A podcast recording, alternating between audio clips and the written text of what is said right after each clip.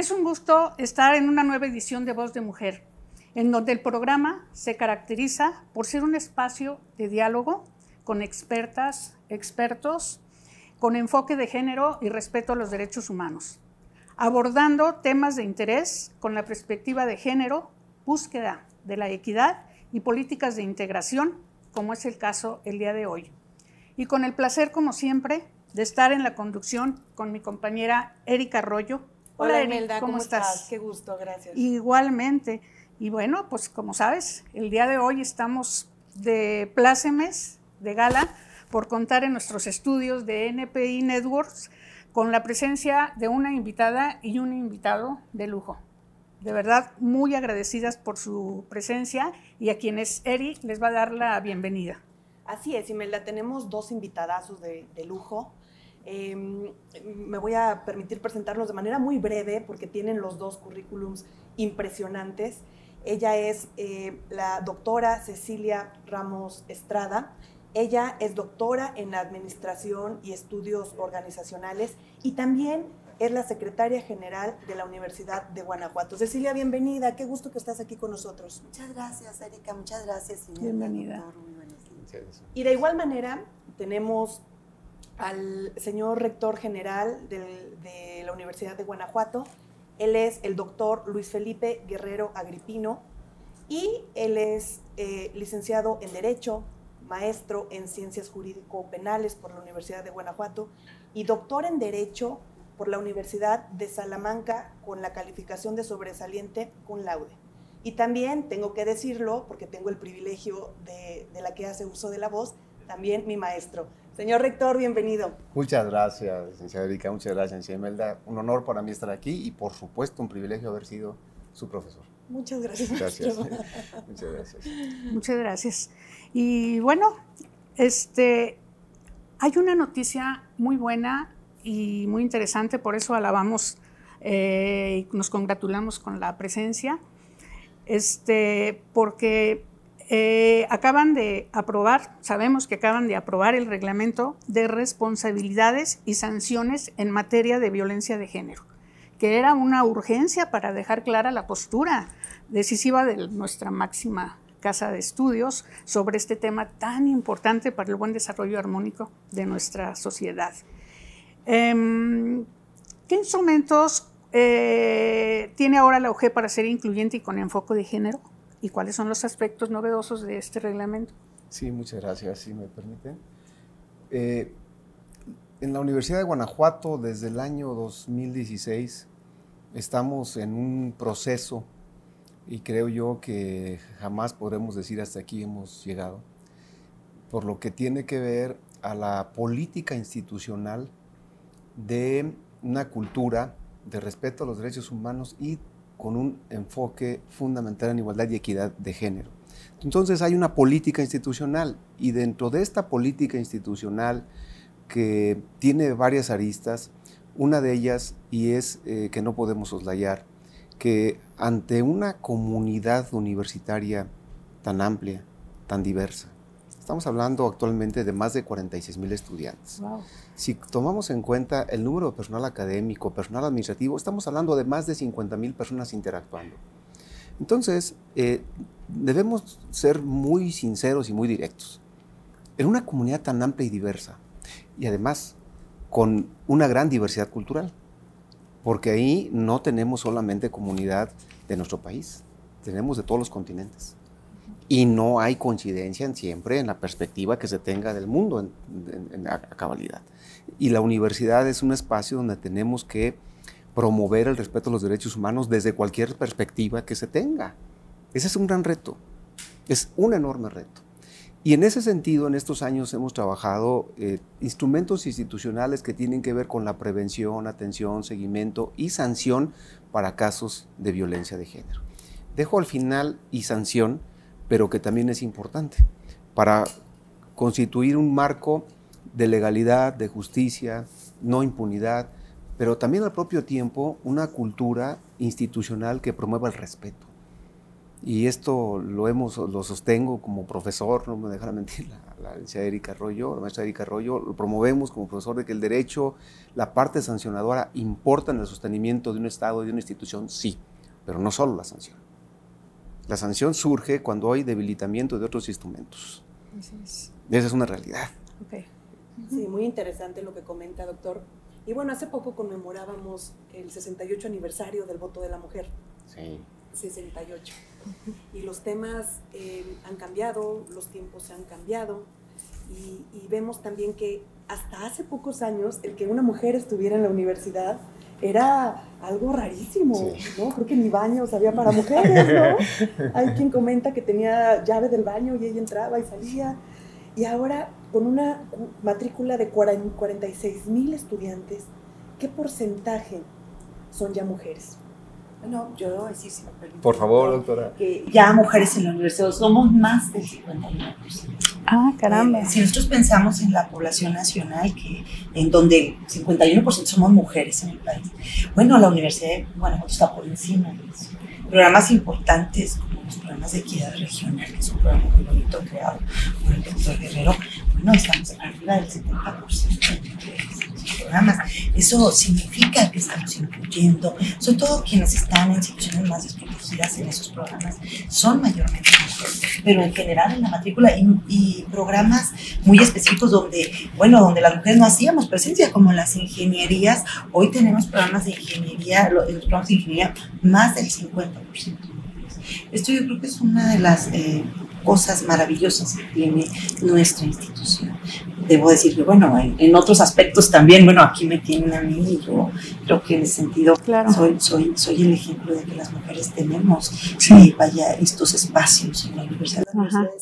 Eh, eh, es un lugar donde, vaya, precisamente por el desarrollo, por el desarrollo que se da tanto a la ciencia como como el conocimiento, el apoyo de las mujeres es mucho más fuerte que lo que se daba en otros momentos. Su servidora, bueno, es la secretaria general, sí. decir que, por ejemplo, los dos entes autónomos más importantes de la universidad, que son eh, el área de derechos humanos y la Contraloría General de la Universidad, son dos mujeres muy capaces, mujeres con, una, vaya, una, trayectoria muy importante, vaya, mujeres que están en otros ámbitos. Retomando esta pregunta, y estando aquí dos autoridades unipersonales de la Universidad de Guanajuato, que es un hombre y, otra mujer, eh, ¿cómo está la paridad de género en los puestos directivos? por ejemplo, a ver, en la Universidad de Guanajuato, sus cargos más importantes en autoridades unipersonales, los de mayor nivel, se configuran con el rector general, la secretaria general, que es la que incluso suple al rector general. O sea, eh, ante la ausencia del rector general, quien entra en funciones es la Secretaría General. Y las, las rectorías de los campos, la universidad funciona ahora con un, eh, un sistema de organización académica mediante la cual se desconcentran ahora las, las, las atribuciones. Ya no es como una universidad de antes donde todo estaba muy concentrado en la figura del rector. Ya no es así. ¿eh? Ahora hay cuatro rectorías y una dirección del colegio. Entonces, actualmente, en la, eh, tratándose de, autoridades, rector general, su servidor, quien está a cargo de la, pues prácticamente, incluso la ley orgánica así lo establece, que está bajo su manto la administración de la universidad. Sí, claro, es la Secretaría General, claro. una mujer. De los cuatro campus universitarios, dos son mujeres y dos son hombres. Ah, muy bien, ahí está. Campus Guanajuato, la autora Teresita, Campus de la Salvatierra, la autora Graciela, Campus Irapuato, Salamanca, el doctor Gallegos, Campus León, el doctor eh, Carlos Hidalgo. Ahora, eh, en el ámbito de la decisión, estos, estos cargos de las rectorías de, los campus no los designa el rector general. Son procesos donde la comunidad participa, un órgano propone y la junta directiva designa. Eso es así. Es decir, no son decisiones mías. Ahora le voy a hablar por lo que corresponde a mis decisiones. Por lo que concierne a mis decisiones, la, la estructura de la universidad se basa en Secretaría General, una secretaría académica y una secretaría administrativa. El secretario académico es el doctor Sergio Silva, secretario de Gestión y Desarrollo es el doctor Salvador Hernández. Y los cargos de, de, de, de funcionamiento institucional que permiten ese equilibrio en la toma de decisiones se encuentran un órgano defensor de los derechos humanos, una mujer. Un órgano que controla el recurso público institucional, una mujer Excelente. una instancia que, que trata de mediar los conflictos. Hay, en la universidad tenemos un órgano de mediación universitaria porque gran parte de los conflictos, reitero, no se solucionan con la imposición de una norma. En muchas ocasiones, las, perdón, con, la, con, el, con, la con estableciendo una sanción. En muchas ocasiones la sanción incluso acarrea otros problemas. Transitar una cultura de paz es dialogar, es poner sobre la mesa eh, los diferentes puntos de vista y concernir. Esto no opera en violencia de género, pero en, en los demás ámbitos de la vida universitaria sí. Quien tiene a su cargo la unidad de mediación es una mujer. La, la, oficina de la Rectoría General es muy compleja en, en, la, en, la, en la organización interna y en la parte también de representación, de representación externa. La Rectoría General, eh, quien ocupa la Rectoría General tiene aproximadamente 70 representaciones fuera de la universidad. Entonces, esto requiere de una organización tal que hay una secretaría interna que es la que toma decisiones, incluso de manera muy importante, que es la, la secretaría particular, es una mujer. Eh, toda la organización de, ejecución para protocolos, instrumentación en políticas institucionales, de vinculación con las entidades internas y externas para la presencia universitaria requiere una secretaría ejecutiva. Es una mujer. ¿Tenemos otra sí. mujeres? Yo creo que ah, hablamos de visiones de personas distintas, donde yo en lo particular lo que le puedo decir es que incluso eh, la toma de decisiones que emerge desde una particular visión nutre una decisión general que es la mía. Pero yo, francamente, debo decir que he tenido una magnífica, extraordinaria respuesta en las personas, mujeres, que ocupan estos cargos. Sí. Es una, es una extraordinaria respuesta, digo, y debo decirlo también con toda franqueza, ¿eh? así debo ser sincero. Mis decisiones se han sustentado en el perfil en lo que yo requiero para, ese, para el cumplimiento de esa función y poner a la vista compañeras y compañeros universitarios que respondan a esa, a ese, a esa exigencia. Claro, claro. son mujeres en estos casos. Eso ha sido mi, tomo de postura y ha sido mi decisión. Y también debo decir, eh, con la plena, el pleno ejercicio de las facultades les corresponde en toma de decisiones y demás. Qué, qué, gusto escuchar, qué gusto escuchar eso, porque, digo, es que de alguna manera las universidades también se habían manejado de forma patriarcal anteriormente. Y ahora se puede decir que la Universidad de Guanajuato es generadora de pensamiento y acción de la inclusión y no violencia a las mujeres en la comunidad de, de la sociedad guanajuatense. Y eso es una excelente noticia también, doctor. Este, y bueno, ¿tienes alguna pregunta, sí, Yo tengo muchas Porque te toca, porque te toca. Platíquenos un poco del programa de equidad regional. Voy a contarles un poco. Sí, por favor, doctor. Sí, doctor. A ver, esto surge en este periodo rectoral y surge a partir de lo siguiente, de una pregunta que yo hacía a mis compañeros eh, egresados, a mis compañeros del equipo de trabajo y que incluso la puedo plantear aquí. De, de, su grupo, Erika, de estudiantes, cuando fue estudiante de licenciatura, o sea, tenía compañeras y compañeros de León, Irapuato, Guanajuato, pero ¿cuántas personas había de Hichú, de Tarandacuau, de Atarjea, de Doctor Mora? Ninguna. Y esta respuesta es, Victoria solamente, de, de, Tierra Blanca. Pero era, así como muy.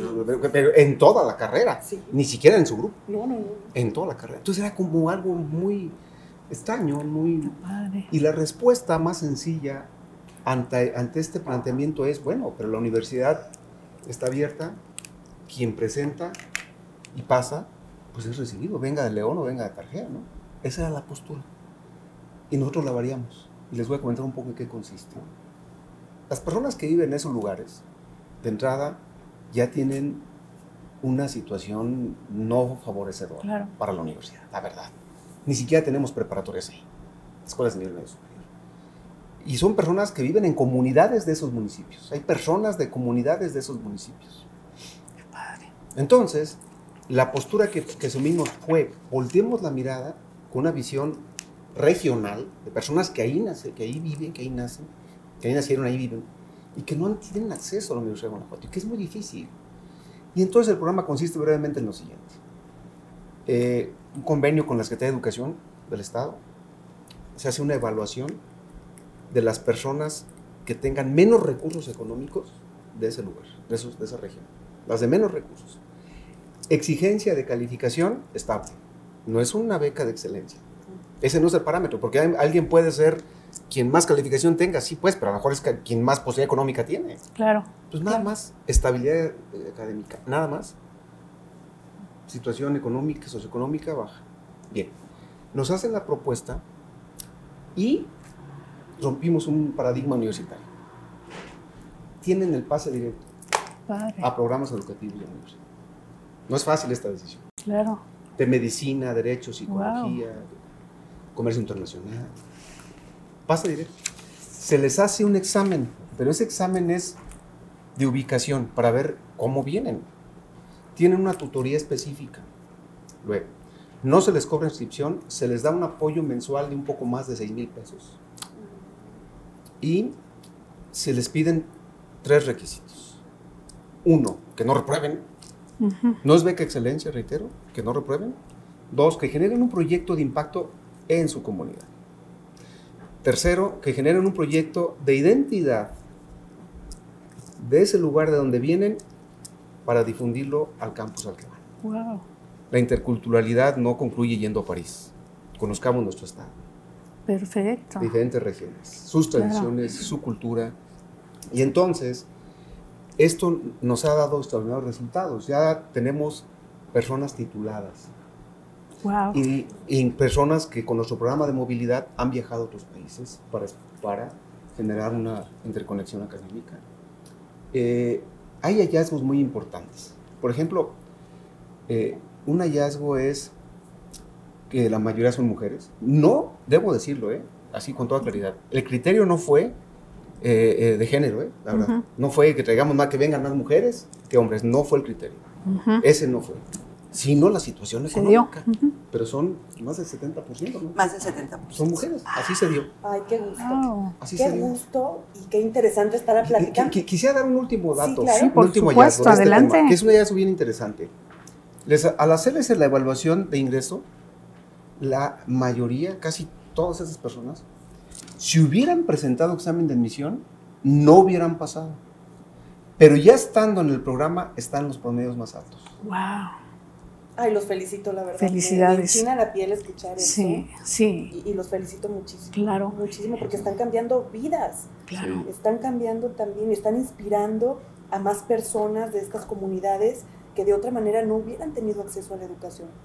Ajá, sí, a mí me da muchísimo gusto también, doctor, y muchas felicidades.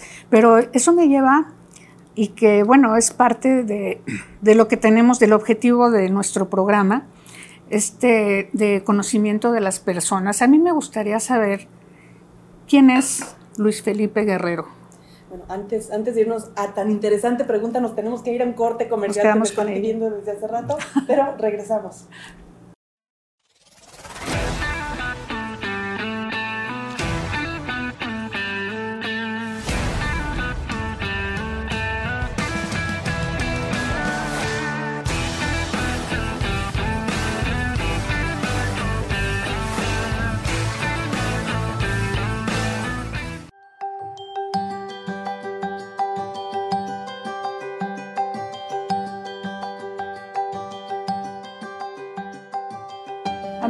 Amigos, eh, estamos en su programa Voz de Mujer eh, con unos invitados, como les comentábamos de lujo, el doctor Luis Felipe Guerrero Agripino y la doctora Ceci Ramos. Así es de que, continúen con nosotros y bueno, escuchando eh, aquí a nuestro invitado, nos quedamos con la pregunta de ¿quién es Luis Felipe Guerrero?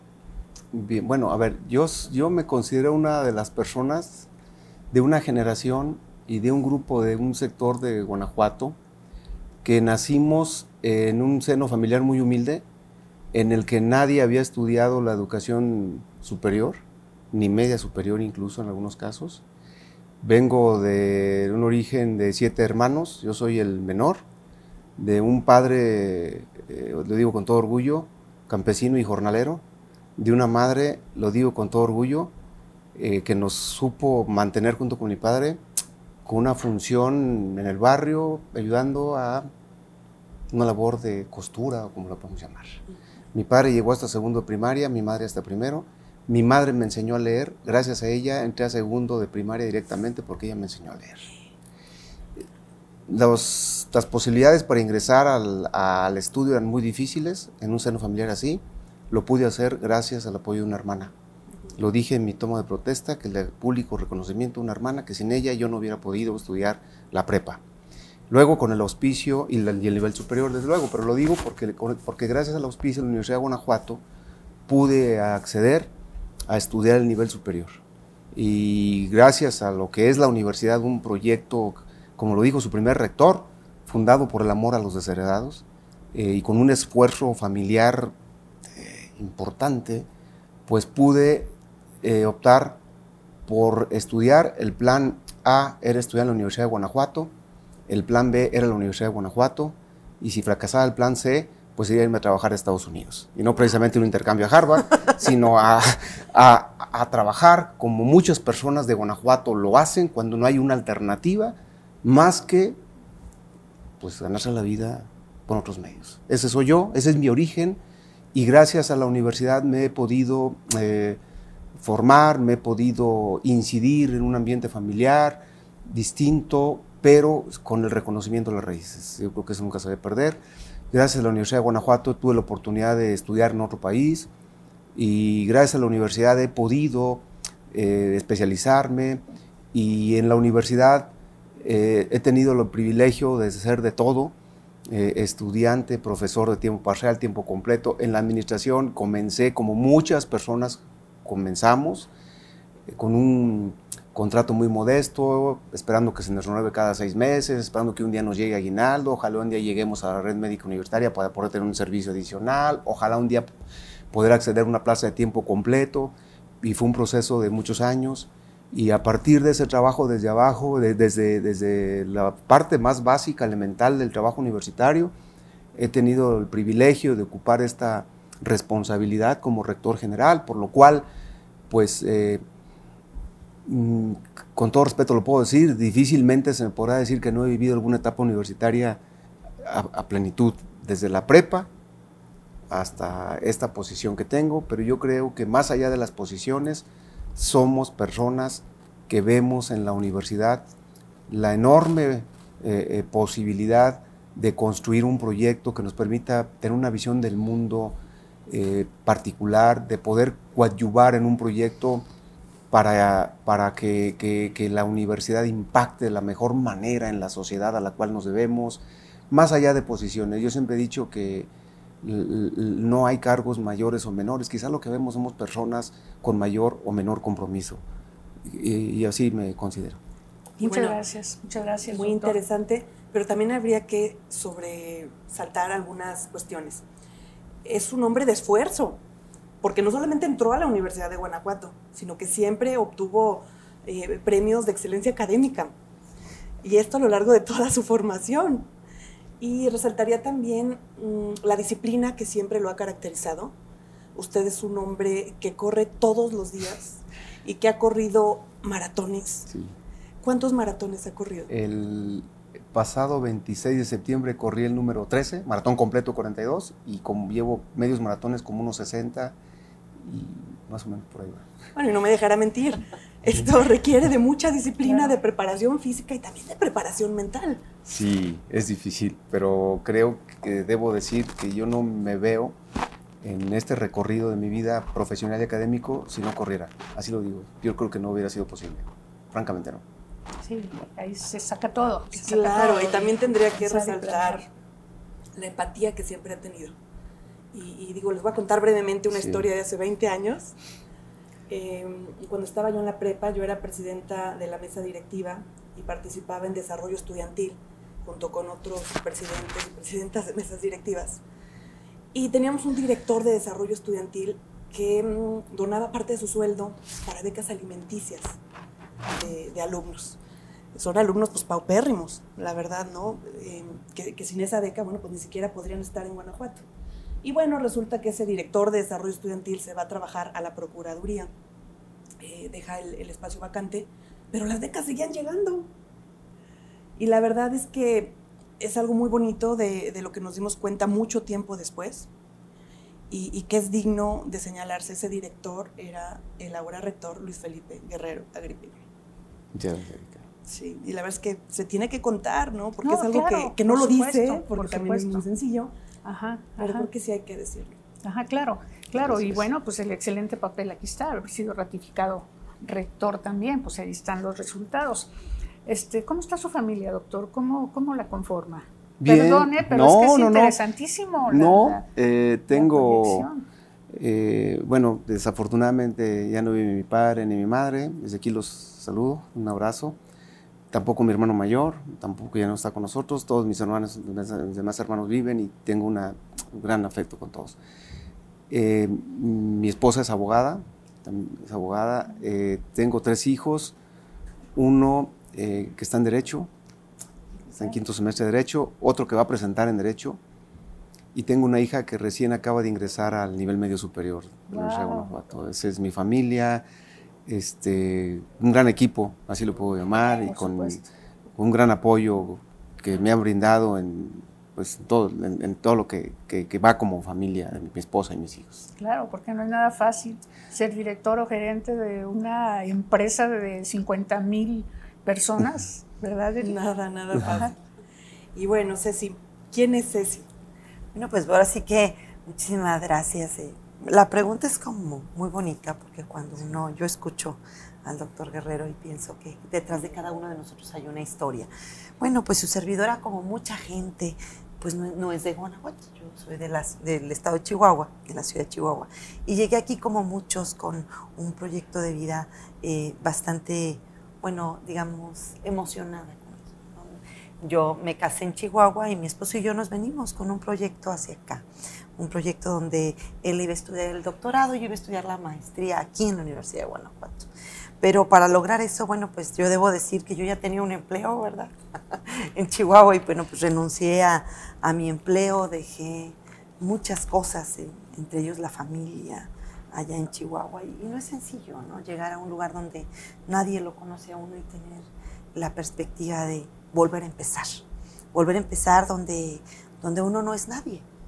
Y, yo agradezco mucho a este bellísimo estado el hecho de haberme dado la oportunidad y darme yo también la oportunidad. Recuerdo que mi esposo y yo en ese tiempo, pues muy jóvenes, 25 años, llegamos aquí y, bueno, yo 24, voy a decir, ¿verdad? yo 24, pero llegamos aquí a, Guanajuato y, volver a empezar, ¿no? Yo, yo creo que, bueno, yo ya tenía un empleo en Chihuahua, yo era gerente de una empresa precisamente muy grande que trabajaba con varios estados y, y bueno, en aquel tiempo yo era joven, pero decidí cortar todo y, venirme para acá. Yo creo que justamente cuando hablamos del valor de las mujeres es el valor que tenemos de, enfrentar un nuevo reto.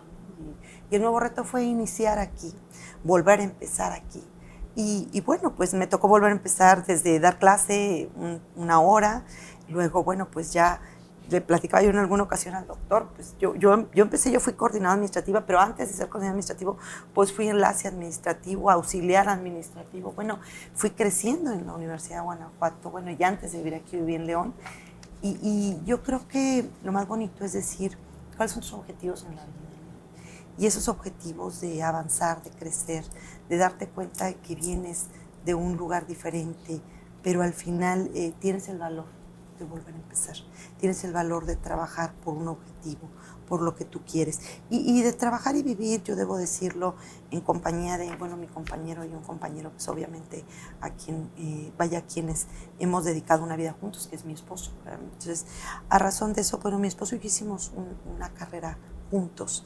Él, también es científico, él se dedica a la ciencia. Y yo creo que en el amor y el respeto por el trabajo del otro. Yo creo que eso es una de las cosas más maravillosas que uno puede tener, eh, el amor y el respeto del trabajo de tu compañero o compañera. Respetar al otro, amar al otro en el sentido de, sabes, trabajamos juntos, hacemos juntos y luchamos y vivimos juntos en esta ciudad. Empezamos los dos desde cero. Pero bueno, eh, con el tiempo, bueno, él, él creció por la parte académica también, es científico y trabaja en el Centro de Investigación de Matemáticas. Yo, bueno, pues en la universidad, avanzando en la parte administrativa, y hoy llegar, eh, y debo agradecer la oportunidad de, de, esta casa de estudios y principalmente del doctor Guerrero, que, que, yo creo, y aunque él, como, como bien lo dijo Erika, no, no suele decirlo, yo creo que eh, la confianza que le da a cualquiera que en su equipo haga las cosas bien y especialmente al respaldo eh, sin, sin cortapisa para, para desarrollar este puesto. Yo debo agradecerlo, porque yo creo que una mujer que se desarrolla en, un ambiente universitario, que como también bien lo dijiste ahorita, Imelda, venimos de, de, condiciones culturales diferentes. Nuestro país está entrando en un momento donde la persona debe valer vaya, debe valer por sí misma, debemos tener este valor de, de una mujer y su, y su capacidad eh, del desarrollo que pueda tener en, en, un lugar. También tiene que ver con quién lidera la organización. No, no, debo decirlo, no, no, no cualquiera eh, da estas oportunidades independientemente de cualquier cosa, de una manera abierta, de una manera eh, con un respaldo importante. Y, yo así me siento, yo me siento totalmente respaldada en este puesto, totalmente respaldada de las decisiones que se tienen que tomar desde esta posición. No es sencillo porque, bueno, pues como bien lo dijo el doctor, eh, la, parte de la gestión administrativa de toda la institución eh, depende de, dos, de, vaya, de esta secretaría hacia dos secretarias más, mis compañeros que se encuentran ahí también con un respeto absoluto hacia mi persona, hacia la mujer que se encuentra trabajando ahí.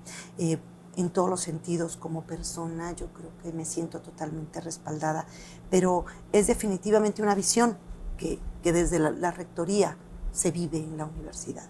No tuviéramos un programa de equidad regional donde hubiera la cantidad de mujeres o la inclusión vaya en, un piso parejo que hoy vivimos en la Universidad de Guanajuato.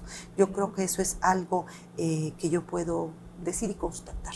Vaya, puedo decirles que la universidad tiene un piso parejo para las mujeres que ahí nos desarrollamos y se vive desde la rectoría hasta el último rincón donde llegamos. Eso les puedo decir. Muchas gracias, doctora, muchas gracias. Y bueno, pues qué delicia de la charla, porque efectivamente estaba viendo que en el marco del 68 aniversario del voto de las mujeres y en el segundo aniversario de la toma de posesión, dos años de secretaria general, ¿verdad? Sí. Este, como secretaria general de la, de, la universidad, eh, tiene una de las principales encomiendas, dar seguimiento y dirección a la política institucional de igualdad humana y particularmente a la relativa a la violencia de género y sabedoras, vuelvo a insistir, del reglamento de responsabilidades y sanciones en materia de violencia de género. Eh, nos vamos a un corte que me están solicitando y de regreso quisiera ver si podemos ahondar un poquito más al respecto. Claro. Muchas gracias. Claro que sí.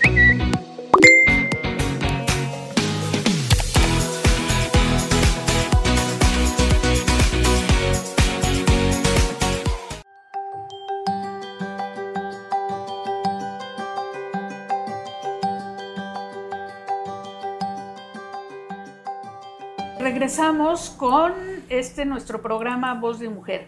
Estábamos comentando la novedad de que se aprobó el reglamento de normatividad eh, de sanciones en la Universidad de Guanajuato. Y si quisiéramos saber un poquito más de eso, eh, doctora. Bueno, pues muchísimas gracias. Eh, sí, efectivamente, desde la institución, vaya, hubo momentos previos a donde nosotros ya teníamos algunas cuestiones en torno a la, atención a casos de violencia a razón de género. Y en ese sentido, bueno, pues la institución fue caminando. Yo debo decir que ya existía eh, desde 2016 un protocolo de atención a casos de violencia de género. Sin embargo, bueno, no estaba dando todo lo que nosotros queríamos que hubiera en la institución. Y bueno, pues ah, hace relativamente poco, en julio de este año se aprueba un nuevo una nueva reglamentación universitaria para temas eh, de violencia a razón de género. Y en ese sentido, eh, bueno, hubo un cambio normativo que debo decir previo un trabajo muy fuerte que se vino realizando desde febrero de este mismo año en, en, mesas de trabajo, mesas de diálogo, para llegar hasta tener un documento que la institución vaya llevara, en donde llevara la voz de todos y todas los que representamos a la institución. Eh, se hizo este trabajo, mesas de diálogo, trabajo en las divisiones, en los campus, y con ello llegamos hasta eh, eh, julio de este año a fines de julio de este año se aprueba este reglamento, que bueno, debo decir que está publicado a partir de agosto de este año en, la misma universidad y en el periódico oficial. ¿Qué, hay en este reglamento que no hubiera antes? Yo creo que eso sería como importante mencionarlo. Eh, mucho del asunto es, nosotros teníamos una reglamentación para sanciones a la violencia de manera general. Ya teníamos este reglamento y este reglamento en lo particular se genera para casos de violencia a razón es decir, hoy la universidad tiene dos reglamentos de sanciones, uno de manera genérica y este otro. Eh, debemos decir que con esta, la modificación a este documento, por ejemplo, hubo una homologación en las sanciones a los servidores públicos de acuerdo con la ley de responsabilidades administrativas, porque, bueno, eh, esto se vino a dar a razón de el trabajo eh, que nosotros realizamos en comisiones, donde a veces vaya la, digamos, una vez que alguien eh, se, vaya, se considerara eh, eh, responsable, teníamos que dar una medida de sanción. Entonces, en este sentido, las medidas de sanciones se homologaron con, eh, con esta ley de responsabilidades administrativas. Bueno, ¿qué es lo que la ley nos permite? Debemos, recordemos que la normativa universitaria también tiene que observar las leyes eh, estatales y federales. También dentro de estas modificaciones se hicieron algunos cambios al mismo protocolo de atención a, casos de violencia a razón de género y en ese sentido, bueno, se hicieron los cambios que nos, nos permiten hoy operar mejor este tipo de circunstancias en la institución. Pero junto con esto y junto con todas estas modificaciones se eh, hizo una reforma al Código General de Ética de la institución y se reformó otro documento, perdón, se emitió otro documento que también viene a apoyar el asunto de, eh, los casos eh, de violencia a razón de género. Y es el Código de Ética de las Personas Servidoras Públicas, vaya, servidores en ese sentido, eh, también hoy tenemos un código de ética para las personas servidoras públicas. Esto eh, que lo, mandata ah, la ley, eh, precisamente de, la ley del código administrativo, y en ese sentido, bueno, se armonizó todo para que nosotros tuviéramos una normatividad que nos permita no solo, como bien dijo el doctor Guerrero, llegar hasta la sanción, sino partir de un proceso de prevención, de estos casos. Obviamente hay una eh, situación donde todo esto apenas está permeando, yo debo decir apenas agosto, estamos trabajando en que esto permee a toda la comunidad universitaria estas modificaciones, que yo creo que tienen como espíritu precisamente reducir las situaciones de violencia en la institución. Eh, doctora, sabiendo que vamos trabajando en el camino de la equidad y de la igualdad, este, ¿Se ha capacitado a los miembros de la comunidad universitaria? Sí, eh, fíjense ustedes que ahorita que hablábamos también de algunas posiciones importantes, la, Secretaría Técnica de Órganos Colegiados también la ocupa una mujer, la, maestra Liliana Aguascalientes, y desde ahí, que es el, el donde eh, vaya, se trabaja toda la parte normativa institucional, se ha estado capacitando, tenemos un, proceso, vaya, tenemos todo un proceso de capacitación para las y los compañeros universitarios, pero también para los órganos colegiados. Eh, un órgano colegiado tiene la representatividad tanto de los profesores como de, la, de las y los profesores, de las y los estudiantes, de las y los administrativos, inclusive de todas las, las autoridades unipersonales, y a ellos se les ha estado capacitando en estos temas. Hemos tratado de que estas capacitaciones vayan en torno a nuestra normatividad, efectivamente, pero también en torno a temas, por ejemplo, de eh, juzgar con, con perspectiva de género es parte de lo que nosotros hemos capacitado. ¿Por qué? Pues porque sabemos que, bueno, no, la, por más que en la Universidad de Guanajuato tenemos personas con, con eh, diversas formaciones que vaya de alto nivel académico, bueno, este tema no es un tema que, estuviera en, todas las áreas. Entonces, hoy por hoy también tenemos, debo decir, desde eh, la, la planeación institucional, metas en el sentido de trabajar sobre cómo capacitamos a, las y los integrantes de nuestra comunidad. Y bueno, pues en este sentido, justamente esta semana se ha llevado a cabo este, un curso precisamente en torno al tema de juzgar con perspectiva de género. A más de la, capacitación en torno a lo que es la misma normatividad, que eso es parte de lo que hemos estado haciendo con, las y los compañeros eh, y toda la representación de la comunidad universitaria. Excelente, excelente, ¿no? Pues eh, muy buenas noticias, pero me parece que el tema del reglamento nos da para otro programa. Nos da para otro programa porque hay cosas muy interesantes y que desde mi punto de vista es importante difundir y saber. Yo quisiera en unos minutos, me permite, de destacar, todo lo que destacar, casa, doctor. destacar, destacar esto. Eh, a ver, el gran reto que tenemos en la universidad es hacer que conviva el orden jurídico, interior y general, con perspectiva de género ambas cosas. Y, en este tema, el, el reglamento eh, es, recaba una serie de experiencias institucionales, por ejemplo. Eh, cómo eh, darle seguimiento con la menor o cero burocracia posible a las denuncias. Eso. Es, porque cuando burocratizamos la posibilidad de plantear una denuncia, pues ya revictimizamos desde ahí. Dos, el otorgamiento, eh, la preponderancia de otorgarle credibilidad a lo que se narra, en el caso de violencia de género. Es decir, la presunción de víctima, sin que esto signifique violar la presunción de inocencia, que son cosas diferentes, porque luego como que puede ser que es una u otra, es que deben ser ambas. El establecimiento de medidas eh, de protección inmediata a reserva de lo que se vaya a resolver después. Eso también es, un, tema muy importante. O sea, medida de protección a reserva de que luego se resuelva así o no la sanción, esa es otra historia. Pero primero anticipar eh, el, apoyo institucional ante estas situaciones.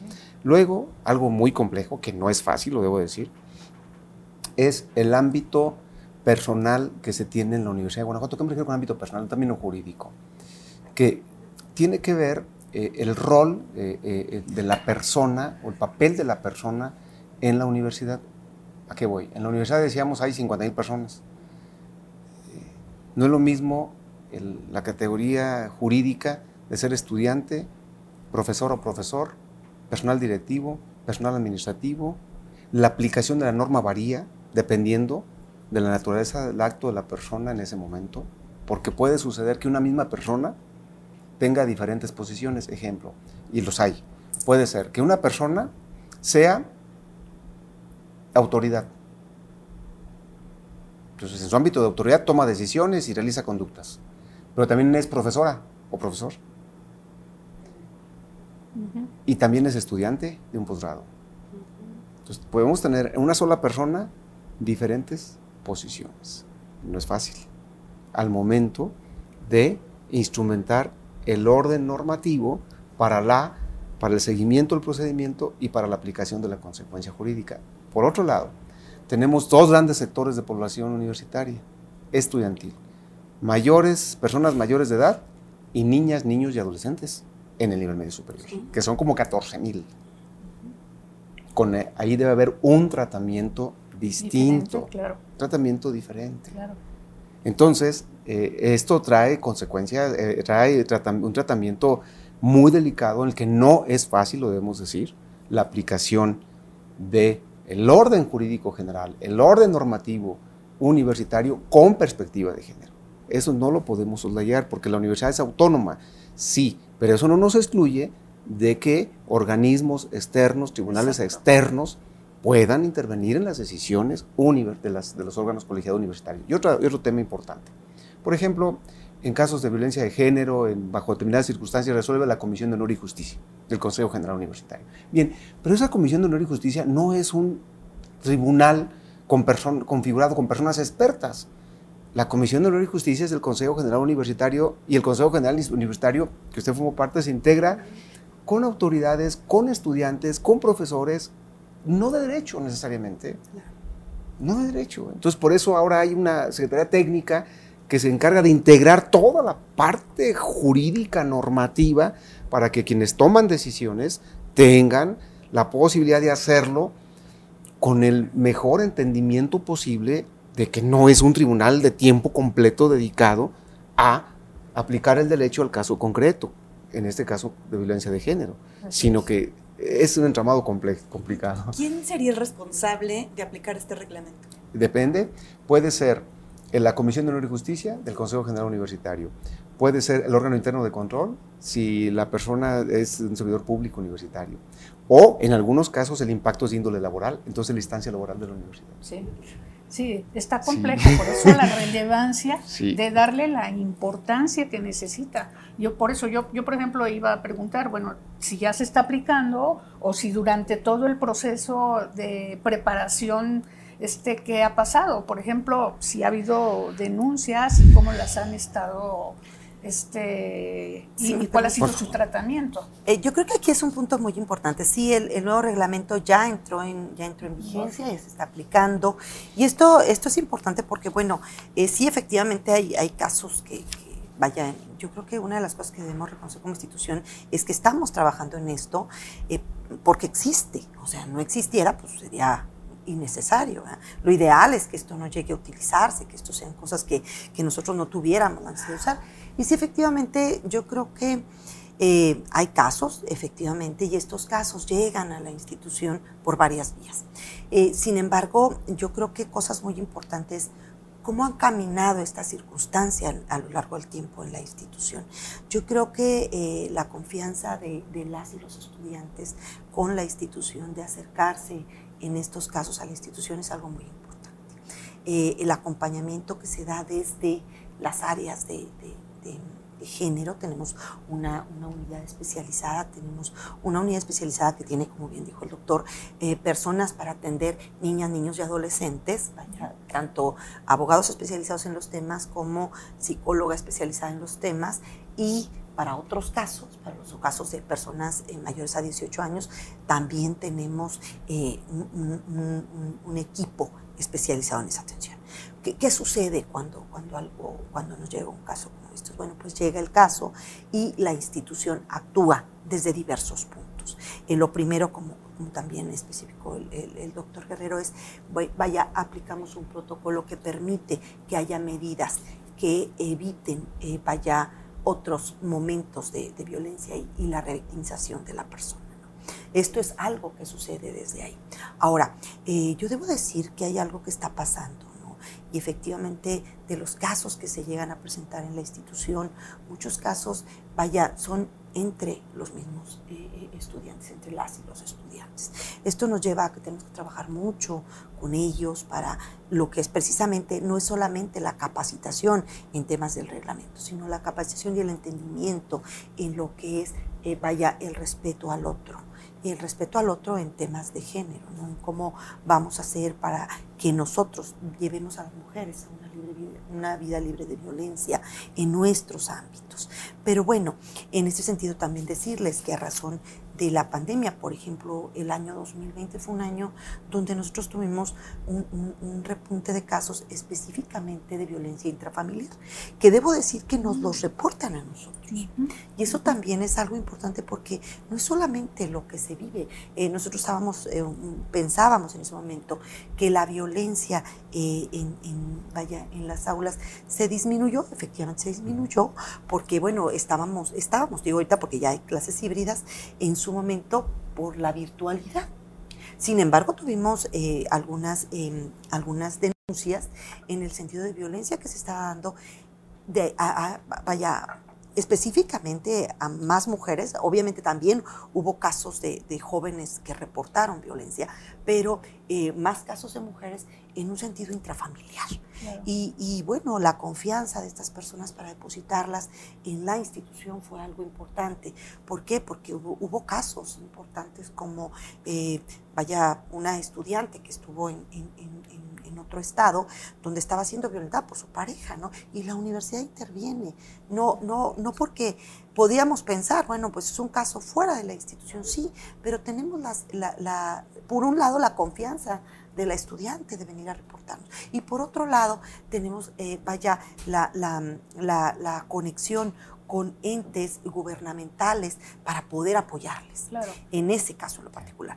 Ahora, la institución tiene sus propias vías, mecanismos como la reglamentación que tenemos y eh, el, sistema de comisión de honor y justicia, vaya, tenemos eh, personas de contacto en toda, a, lo largo de toda la institución y nuestras 71 sedes, pero eh, lo más importante es que atendamos a estas personas y que seamos expeditos, como también dijo dijo nuestro rector, de tal manera que estas personas al ser atendidas, vaya, puedan eh, llegar a una situación, si no de una, ah, a, lo mejor no de un resarcimiento pleno, sino de una situación de solución a su situación que están viviendo en ese momento. Y lo estamos haciendo. Yo creo que la institución tiende a responder a todos los casos que nos llegan. Inclusive, como mencioné, eh, debo decir que en, en 2020, por ejemplo, más del 36% de los casos fueron casos de violencia intrafamiliar.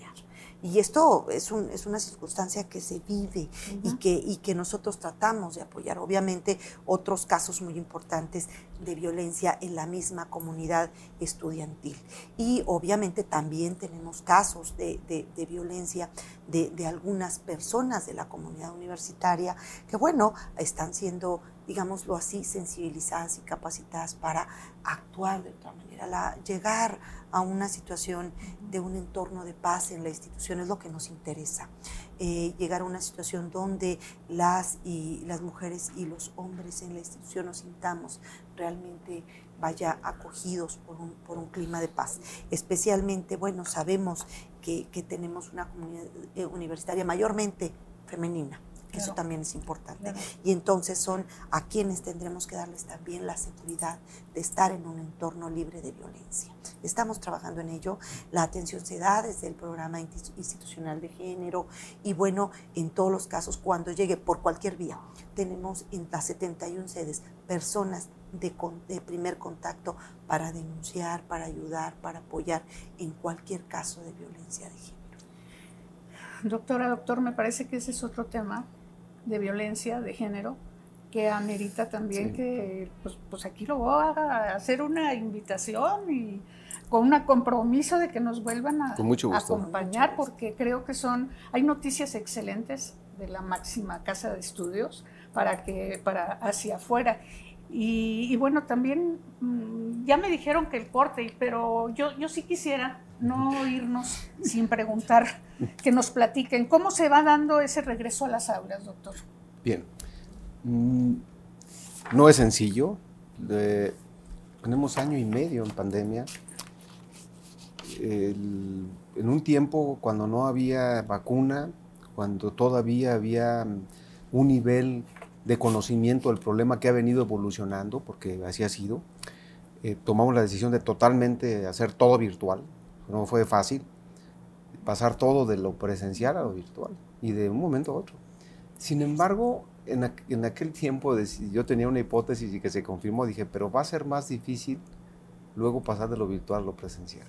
Va a ser más complicado. Bueno, actualmente tenemos un programa de retorno gradual eh, que fue eh, aprobado por el Consejo General Universitario, que se traduce en, tenemos aproximadamente 60 protocolos y 60 protocolos porque tiene que ver con cada sede y con cada actividad. No, no es el mismo protocolo que se utiliza, por ejemplo, en Derecho, Política y Gobierno, donde son actividades fundamentalmente teóricas, al protocolo que se utiliza, por ejemplo, en un laboratorio de biología. Ahí no les podemos decir, miren, abran los espacios. Y pues sí, si los espacios no puedo hacer el experimento, porque justo lo que necesitamos es espacio cerrado. Entonces, no es lo mismo. Eh, y eh, eh, hemos hecho una inversión importante para habilitar espacios del, con ventilación, compramos equipo para realizar clases híbridas. Actualmente tenemos el 25% de aforo en la realización de clases híbridas, con una premisa importante que sea voluntario. Todo, lo, todo aquello que se ofrece presencial, con el aforo pertinente, es la garantía para el estudiante que lo puede realizar también de manera virtual. Ahora, Estamos evaluando, y yo creo que en estos días emitiremos el seguimiento al, al, programa que se establece que en el mes de octubre haremos otra evaluación. Entonces, emitiremos el, el, comunicado institucional para ver, en su caso, estamos viendo, cuánto podríamos ampliar de aforo en este semestre, tomando en consideración lo siguiente, que estamos ya concluyendo el semestre. Y otra circunstancia, el, la presencialidad ahora obedece primero, desde luego, y seguimos en ello, eh, anteponiendo la cuestión de la salud, desde luego. Aun cuando tenemos ya procesos de, de, vacunación y esperemos que pronto tenga mayor cobertura, sin embargo, sin embargo, no es la única variable para nuestra toma de decisiones por lo siguiente. De la comunidad estudiantil, eh, del número que comentamos de, 46, de más de 46 mil personas, cada persona es distinta. No es lo mismo alguien que vive en la misma ciudad en la que va a tomar su clase presencial y se regresa a su casa. No es lo mismo quien viene de otras ciudades, de otros estados o de otro país. Hay una gran diversidad de supuestos. Tenemos comunidad estudiantil que antes de la pandemia tenía papá y mamá y hoy no tiene o papá o mamá o ambos. Tenemos comunidad estudiantil que antes de la pandemia tenía papá, y o mamá trabajando y ahora con desempleo. Antes de la pandemia teníamos comunidad estudiantil que no necesitaba trabajar para estudiar. Ahora hay con personas de la comunidad estudiantil que tienen que trabajar. Esos, esos factores no los podemos soslayar. El tema no es nada más en qué color del semáforo nos encontramos o si ya estamos todos vacunados. Tenemos que ser sensibles. Tenemos que ser sensibles porque ese es el primer llamado de la universidad, a, empatizar con la condición de cada estudiante. Y otro factor que hay que tomar en cuenta en contrapartida, el personal educativo fuimos vacunados. Y el hecho de que nos hayan vacunado de manera privilegiada al sector educativo, lo debemos asumir con una gran responsabilidad. No nos vacunaron por lo que somos, nos vacunamos, nos vacunaron por lo que hacemos y por lo que se espera que hagamos. Porque si nos vacunaran solo por lo que somos, yo no me incluiría en ese sector. Sería una gran, una gran actitud soberbia. Vacúnme por lo que soy. No. Nos vacunaron esperando la sociedad de que hagamos un esfuerzo para construir una nueva realidad. La realidad nueva no va a venir así como de otro lugar y donde van a decir, miren, es esta. Esa la vamos a tener que construir. Y la estamos construyendo vinculando, por un lado, las bondades de la tecnología y por otro, con la presencialidad, la presencialidad estratégica. Creo que la pandemia nos ha enseñado que la tecnología es una buena aliada y la presencialidad es inherente al ser humano. Así es. Son las dos cosas. Así es. Bueno, pues como siempre, un gusto escucharlos. Esta es su casa. Gracias. Y me atrevo a decir que queda abierta. Sí. Este, ojalá que sea pronto que, puedan regresar para seguir platicando del tema porque quedaron muchos temas en el Muchos temas. Y, y, sí, me gustaría si tienen algún mensaje para, para despedirnos. Bueno, yo eh, decirle a la comunidad estudiantil y a la comunidad, a todo su auditorio, que definitivamente para volver tenemos que generar o regresar de una manera, vaya, lo más responsable posible, que se vacunen que tratemos de, retornar, tratemos de regresar, porque la, convivencia humana nos hace mejores personas. Muchas gracias. solamente, por un lado, un saludo a su amable auditorio, mi felicitación por este programa. Creo que este programa es un homenaje al diálogo, a esa gran capacidad que tenemos los seres humanos de dialogar, de compartir, y donde ponemos, podemos tener la posibilidad de poner varias ideas en la mesa y entre todas las partes dialogar y construir mejores escenarios. Eso al menos me deja ese aprendizaje el haber estado en esta mesa. Muchísimas, gracias. Muchas gracias. Agradezco mucho, doctor, doctora. Agradezco mucho la presencia, que nos hayan compartido parte de su vida, que fue un halago, y a cada una y uno de ustedes por el favor de su atención. Nosotras continuamos con el fortalecimiento de la participación de las mujeres poniendo nuestras piedritas para seguir construyendo una sociedad equitativa y no violenta, porque el mundo no puede ignorar a las mujeres si quiere construir un mundo pacífico. Muchas gracias Hasta la próxima.